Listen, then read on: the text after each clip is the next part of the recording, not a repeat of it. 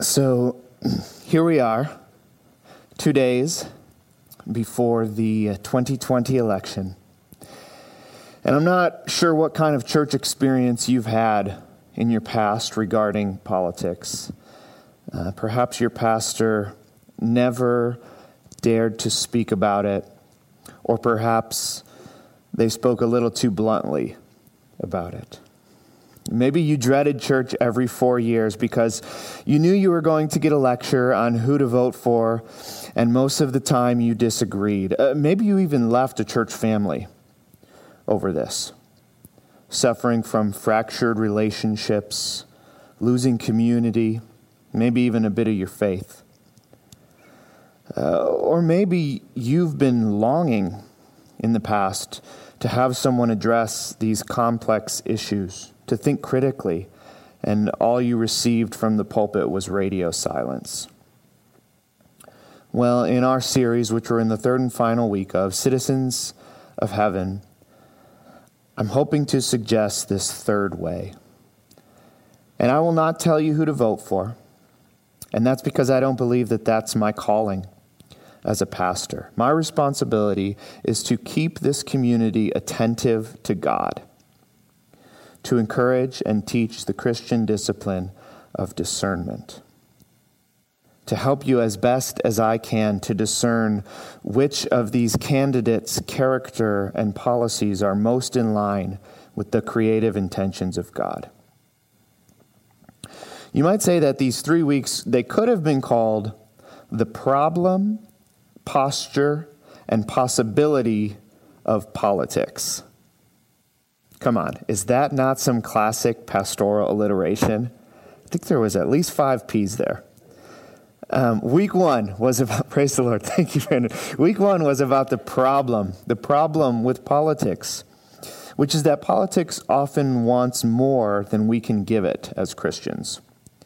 Uh, our full allegiance belongs only to God. And that's why the gospel, the good news, the euangelion of Jesus as Lord must always be on the forefront of any political engagement for Christians. If not, it becomes way too easy to bow down to a donkey or an elephant. Week two was about our posture as disciples as we engage in politics. Here, I spoke about the need to be spiritually formed and our church's value of formation to have our character shaped by the Spirit into the image of Jesus. Now, this is important because in proper Christian ethics, the means and the ends are always interconnected. Uh, this is to say that for a Christian, achieving any political end, you know, whether that has to do with taxes, with marriage, with immigration reform, with education, etc., etc. All important things. But the ends do not justify the means, which is to say, the way or the manner in which we engage to bring any policy about. Because as Christians, we have to remember this. We have to remember that the means of Jesus, the way Jesus enacts his saving power, the way he becomes enthroned on high, the way he inaugurates the kingdom, is the way of the cross. And he invites all those who follow him to daily pick up their cross. And then this week we get to the possibility of politics, which I think aligns well with our church's value of flourishing. And as I talked over the past few weeks with uh, the previous pastor, Pastor Didi, with the elders, with other folks from the church, one of the things that I've learned is that this church really cares about loving and serving the community of Iowa City. I've learned about the beginnings of this church, about the severe flooding of 2008, and um, the efforts to respond to that that this church had. I've learned about many other ways since then that this church has engaged the community, um, and I've been so inspired by our church's burgeoning connection with Inside Out. So I want to start by encouraging you. Encouraging you, church, that all of this work, all of this labor that we sing about is not in vain. Indeed, you are embodying Jesus' prayer that God's will would be done in Iowa City as it is in heaven. So, today, as I talk about flourishing as the possibility of politics, my hope is that your imagination is recaptured by the vision of the scriptures, and that your soul is filled afresh with hope that even in this time of corona, God is indeed at work, restoring, redeeming, and renewing all things. So, as I said this in the first week, I want to reiterate again. I believe that no political ideology is sophisticated and nuanced enough to anticipate and heal the complex, multifaceted brokenness of humanity. Only God in Christ is capable of that. And so, to Him, to His ideals and purposes, we give our allegiance. And as we vote and engage in our civil duties, we must do so by asking, who or what best promotes human flourishing in alignment with the creative intention of God. Flourishing in alignment with the creative intention of God. Now, I'm convinced that this isn't just the purpose of voting, but the purpose of politics as well.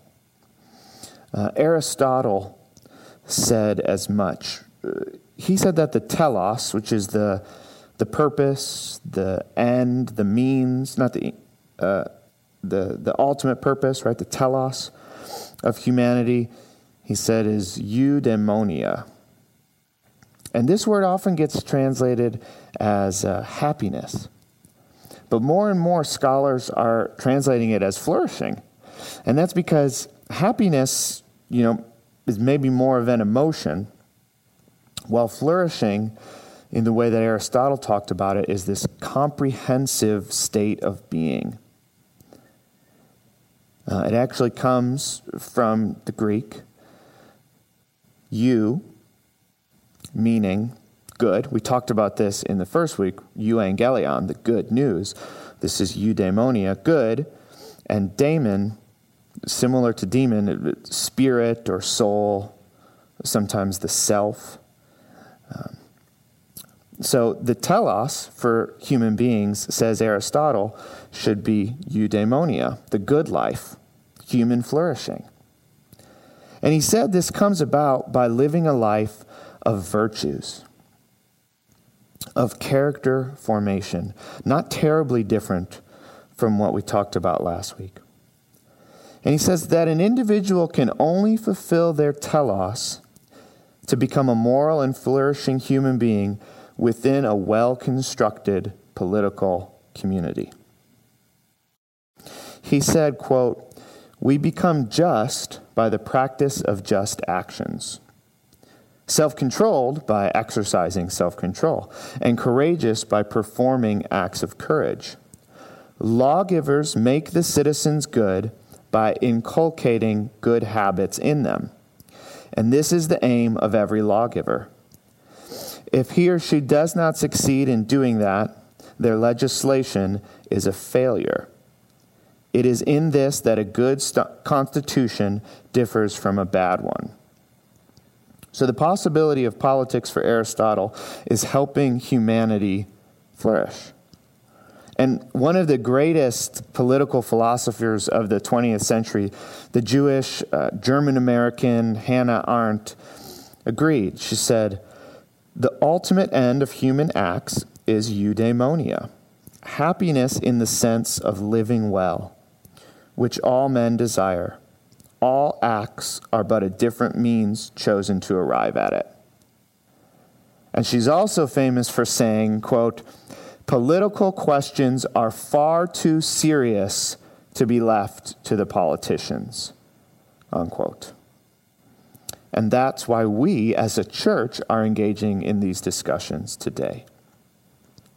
That's why we need to ask the question do we have a robust enough vision of God's ultimate plan of redemption, God's telos, God's vision of eudaimonia, of flourishing? Do we have a robust enough vision that it informs and orients our voting, our political discourse and engagement, and even our ordinary day to day lives? James K.A. Smith, who um, we've quoted many times before, he said this We need a vision of the good that animates our collaboration in common life. What unites a people and us is a project, something we're after together. We collaborate in a common life insofar as we find goods to pursue in common and we establish institutions, systems, and rhythms that reinforce the pursuit of those goods. Unquote. Now, I believe this is ultimately about a hope for the coming kingdom, ruled by the risen King Jesus. So, this vision of eudaimonia, of flourishing, I suggest that the ultimate vision of that, the most compelling, is found in the scriptures particularly in Revelation. I just want to read a couple verses from Revelation towards the end, 21 and 22. This is 21, 3 through 5. And I heard a loud voice from the throne saying, Look, God's dwelling place is now among the people, and he will dwell with them. They will be his people, and God himself will be with them and be their God. He will wipe every tear from their eyes. There will be no more death, or mourning, or crying, or pain, for the old order of things has passed away. He who is seated at the throne said, I am making everything new. And in Revelation 22, on each side of the river stood the tree of life bearing 12 crops of fruit, yielding its fruit every month, and the leaves of the tree are for the healing of the nations. You see, the Christian vision of flourishing, painted in broad strokes by Revelation 21 and 22, alongside our text today, this Christian vision of flourishing is far more compelling than anything Aristotle could have dreamed up. But it includes and transcends what he had to offer. This is the possibility of politics animated by God's vision of the future. Now, anytime you talk about the future, uh, particularly in regards to politics, I think we have to remember how easy it is to fall into a ditch on either side. On one side, there's this ditch of resignation. I mean, we think about how politics and government, it's going astray. It's in the hands of forces more powerful than the church, and there's very little we can do about it. The best we can do, perhaps, is go with the flow, you know, do our best not to compromise. Or maybe we should withdraw completely from any cultural or political engagement and, and wait for heaven because that's the future vision anyway. So let's just wait for that to happen. Try not to sin too much in the meantime. Now, this view is plagued with despairing cynicism. And there's a better way. But on the other side is the ditch of triumphalism. Here we think again about how politics and culture is going astray, but we have the power to change it.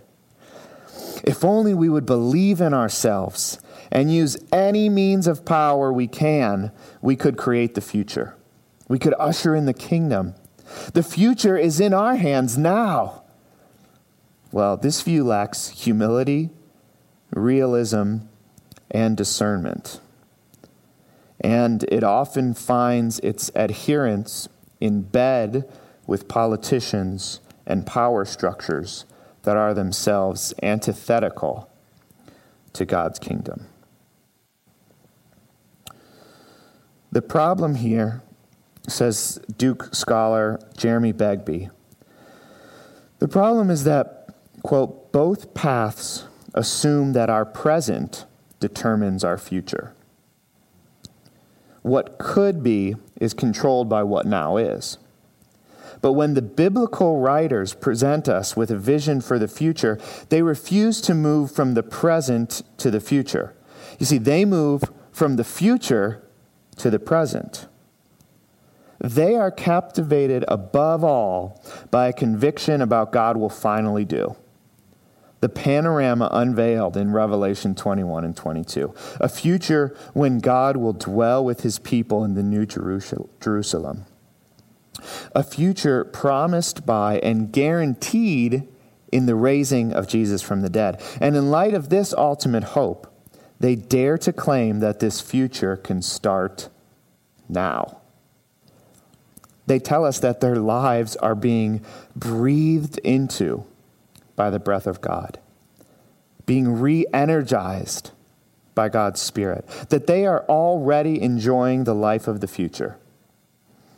God's future, which means even today there is a future that is interrupting, it's erupting into the present through God's Spirit. A future we do not have to generate out of our own resources, but a future promised by God and available now. The scriptures that we read today, they give us a compelling vision, a biblical imagination for the shared project of human flourishing that God invites us into without falling into the ditches of resignation or triumphalism. Let's turn to our Isaiah text. The first three verses of Isaiah's prophetic poem, they read this quote, The Spirit of the Lord God is upon me, because the Lord has anointed me to bring good news to the poor. He has sent me to bind up the brokenhearted, to proclaim liberty to the captives, and the opening of the prison to those who are bound, to proclaim the year of the Lord's favor and the day of vengeance of our God, to comfort all who mourn to grant to those who mourn in Zion, to give them a beautiful headdress instead of ashes, the oil of gladness instead of mourning, the garment of praise instead of a faint spirit, that they may be called oaks of righteousness, the planting of the Lord, that he may be glorified. The Spirit of the Lord is upon me, because the Lord has anointed me to bring good news to the poor. So, from the very beginning, we learn that all these promises and prophecies and possibilities they're reliable because of the spirit. The spirit brings the future, pulls the future into the present. Right? And, and here's the thing the future, according to Isaiah's vision, the future for God's people is good news. Uh, this is that word that we spent so long talking about two weeks ago. Good news. The Hebrew, which in Isaiah is written, is basar, which we talked about. And just like its Greek counterpart, euangelion, good news, it often refers to the good news of a military victory. And this good news, this good news of a military victory in Isaiah, it's for the poor. It's for the brokenhearted, for the captives, the blind, the prisoner. He's talking both figuratively and literally, because God ultimately has victory over all of God's oppressors. I mean, this good news is infinitely better than the good news of Rome and Caesar and all other earthly rulers.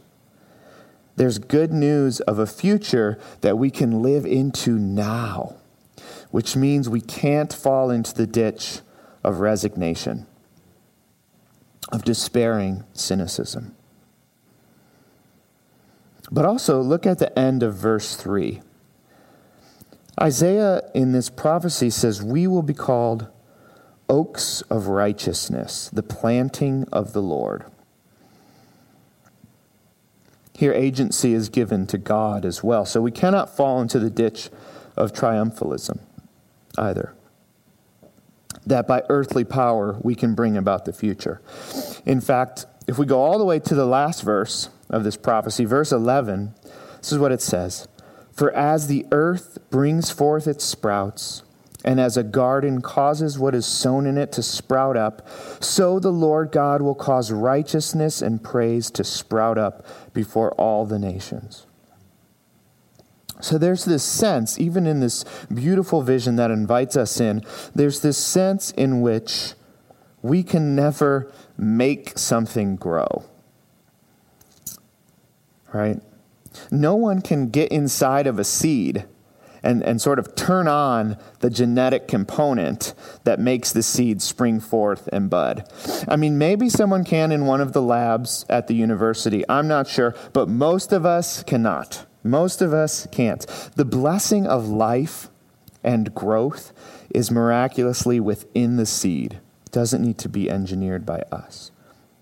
So while we co labor with the Spirit for flourishing, it is finally God's work so, in thinking about the election this Tuesday, you might find yourself drifting off the path towards either ditch resignation or triumphalism.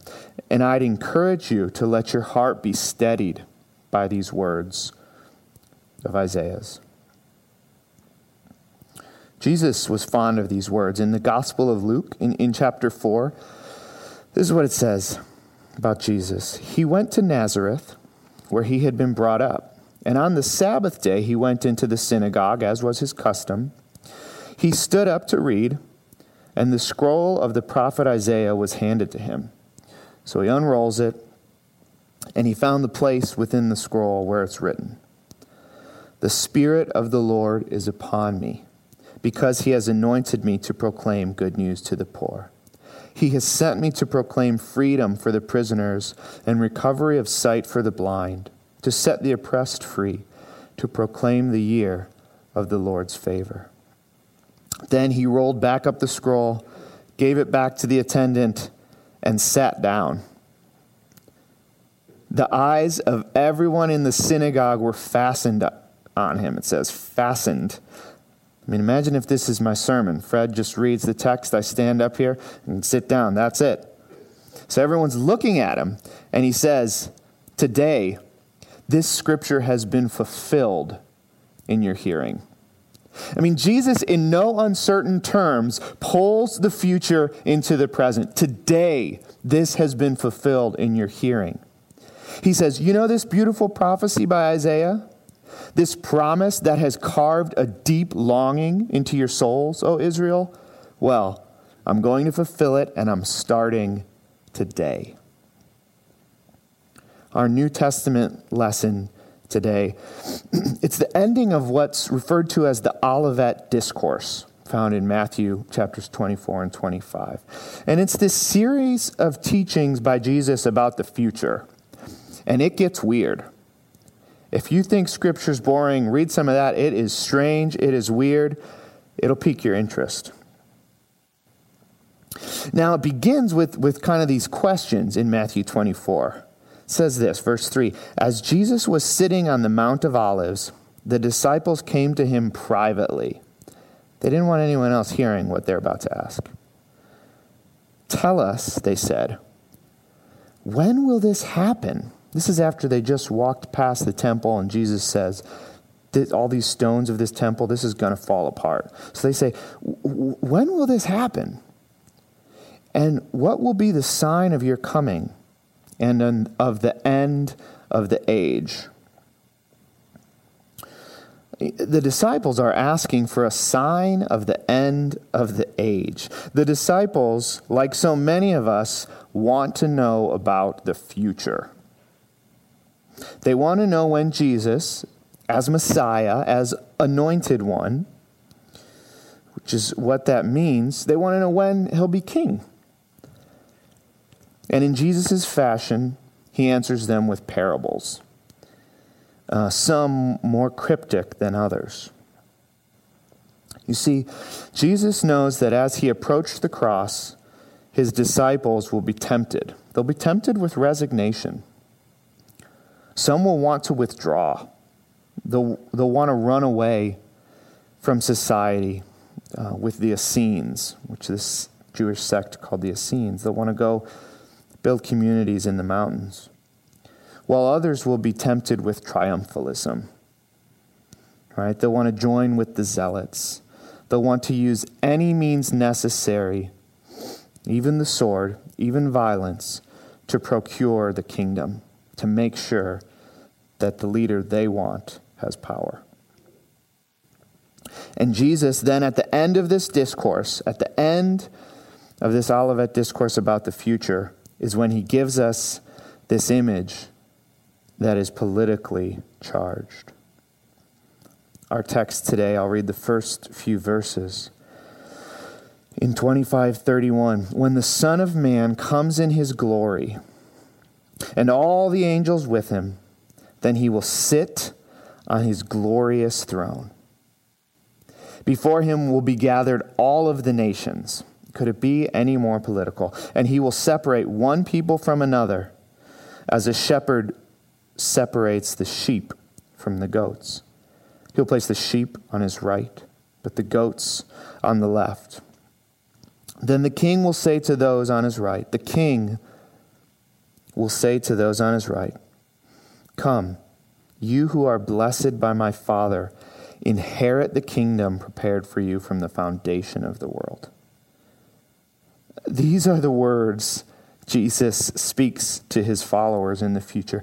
Inherit the kingdom. In other words, receive it as a gift. You cannot earn it, you cannot usher it in yourselves. You must receive it. It is an inheritance. It's a flat out denial of the temptation of triumphalism. But then Jesus continues in verse 36 For I was hungry, and you gave me food. I was thirsty, and you gave me drink. I was a stranger, and you welcomed me. I was naked, and you clothed me. I was sick, and you visited me. I was in prison, and you came to me. Then the righteous those who he says will inherit the kingdom. They come to him and they say, Lord, when did we see you hungry and feed you, or thirsty and give you drink? And when did we see a stranger and welcome you, or naked and clothe you? And when did we see you sick or in prison and visit you? And the king will answer them, Truly, I say to you, as you did it to one of the least of these, my brothers and sisters, you did it to me. Wow when Jesus talks about the future, about his future kingdom, it has unbelievable ramifications on the present. Again, Jesus pulls the future into the present, and with it, he smashes all possibilities of resignation for the faithful. The way we treat the least of these today is the way Jesus feels we have treated him. I mean, to Jesus, the future promises of the kingdom of God, right? That biblical vision of heavenly flourishing is meant to create in us a faithful imagination for contemporary flourishing. So, what does a life look like that pulls the future into the present? What does it look like for an individual to promote human flourishing that has political and societal impact, that actually brings the words of Jesus to life? In closing, I want to share the story of John Woolman. Um, this is told by Parker Palmer in his book, Healing the Heart of Democracy. John Woolman, he lived from 1720 to 1772. He was a Quaker who lived in colonial New Jersey among other merchants and farmers in a Quaker community right, called the Society of Friends. Excuse me. And the Society of Friends, their affluence depended on enslaving human beings who, like them, had names and families, histories, and hopes. Woolman was a tailor, and he did not own slaves. And he was torn by the blatant contradiction between the Quaker belief in human equality and the fact that many Quaker gentry were slaveholders. Now, instead of trying to make that tension go away through resignation or using the violence of triumphalism, he insisted that his community hold the tension with honesty and resolve it with integrity by fleeing, freeing their slaves. You see, Quakers, it's interesting, in their community, Quakers make decisions by consensus instead of majority rule. Right? So everyone has to agree. And Woolman's congregation was unable to reach unity on his proposal to free slaves. Nonetheless, persuaded by Woolman's integrity in the matter, they agreed to support him as he pursued his concern. So, for the next 20 years, 20 years, Woolman made frequent trips up and down the East Coast, visiting fellow Quakers in their homes, in their shops, at their farms, preaching in their meetings. Now he spoke with them about the heartbreaking contradiction between their faith and their practice. And he was always true to his beliefs, personally embodying the future in the present as he fought for flourishing for all. Listen to this. He wore undyed white clothing because he was told that dye was a product of slave labor. At meals, he would fast rather than eat food prepared or served by slaves, even if he stayed to talk. So he's a guest in someone's house. Think about how awkward that would be. And if he learned that he had inadvertently benefited from a slave's work, he would pay that person his or her due without calling attention to the exchange. So he would go behind the master's back when he was staying at, as a guest to personally pay one of the slaves. Woolman and his family, they paid a great price for his consistent witness to where he discerned the Spirit of Christ calling him. He bore that consistent witness for 20 long years until what? The Quakers became the first religious community in America to free their slaves, some 80 years before the Civil War. In 1783, the Quakers petitioned the Congress to correct the complicated evils and unrighteous commerce created by the enslavement of human beings. So that's 1783. Then, almost uh, 45 years later, from 1827 onward, the Quakers played a key role in developing the Underground Railroad. You know, that informal network of secret routes and safe houses used by black slaves to escape to freedom in North America or Canada. Now, what's so powerful about Woolman's story is the way it interweaves patience and reliance on God with clear conviction and a vision about what flourishing looks like in God's kingdom. He lived a life in response to that vision when his Quaker brothers and sisters refused to abandon slavery, Woolman could have easily fallen into resignation. He could have given up on the seemingly impossible issue and figured, well, actually, I kind of benefit from this system as well, and all of my superiors and people like me, they don't seem to see an issue with it, so I'll resignate, I'll, I'll give in to the issue, or maybe he could have just left the community as a whole. I mean, equally tempting must have been triumphalism. If the slaveholders he talked with wouldn't change their minds on their own accord, perhaps he could gather up a militia and force change. You see, Woolman chose neither, but instead was, was both patient and persistent in partnering with the Spirit to again pull the future into the present.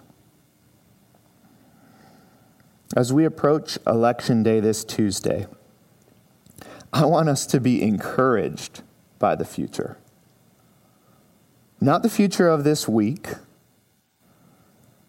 not this month when we may find out who our next president is, not the future of 2021 when we can finally say goodbye to the year that 2020 has been or 2024 when we can say goodbye to whoever this next president will be, but the future political vision of King Jesus on his throne. Here's some other words from Revelation. These come in chapter 7.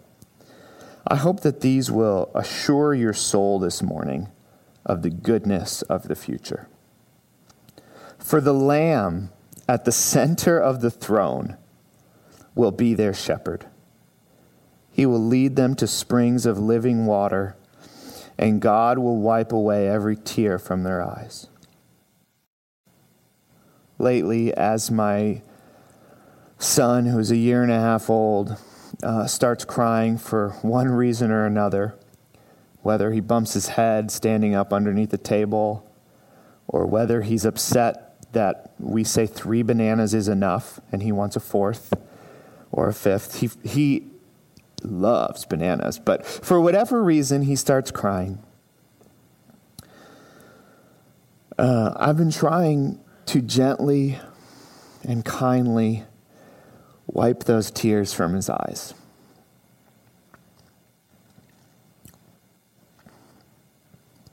And every time I do, I'm overwhelmed thinking about the gentle, kind, and loving God that rules from the throne.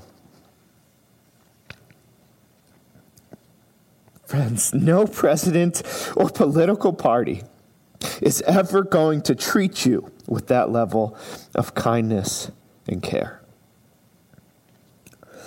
If your heart starts racing as the poll numbers come in this week, remember this and sleep well. Let's pray. Thankfully, you, Lord Jesus, the Lamb of God, are perched squarely, joyfully, and sovereignly at the center of the throne of thrones. Not a donkey or elephant, the symbols of mere human beings doing mere American politics, but you, the Lamb of God who takes away the sins of the world. You are reigning over all things for your glory and working in all things for our good. Fill our hearts with a vision of what is and what will be forever. Amen.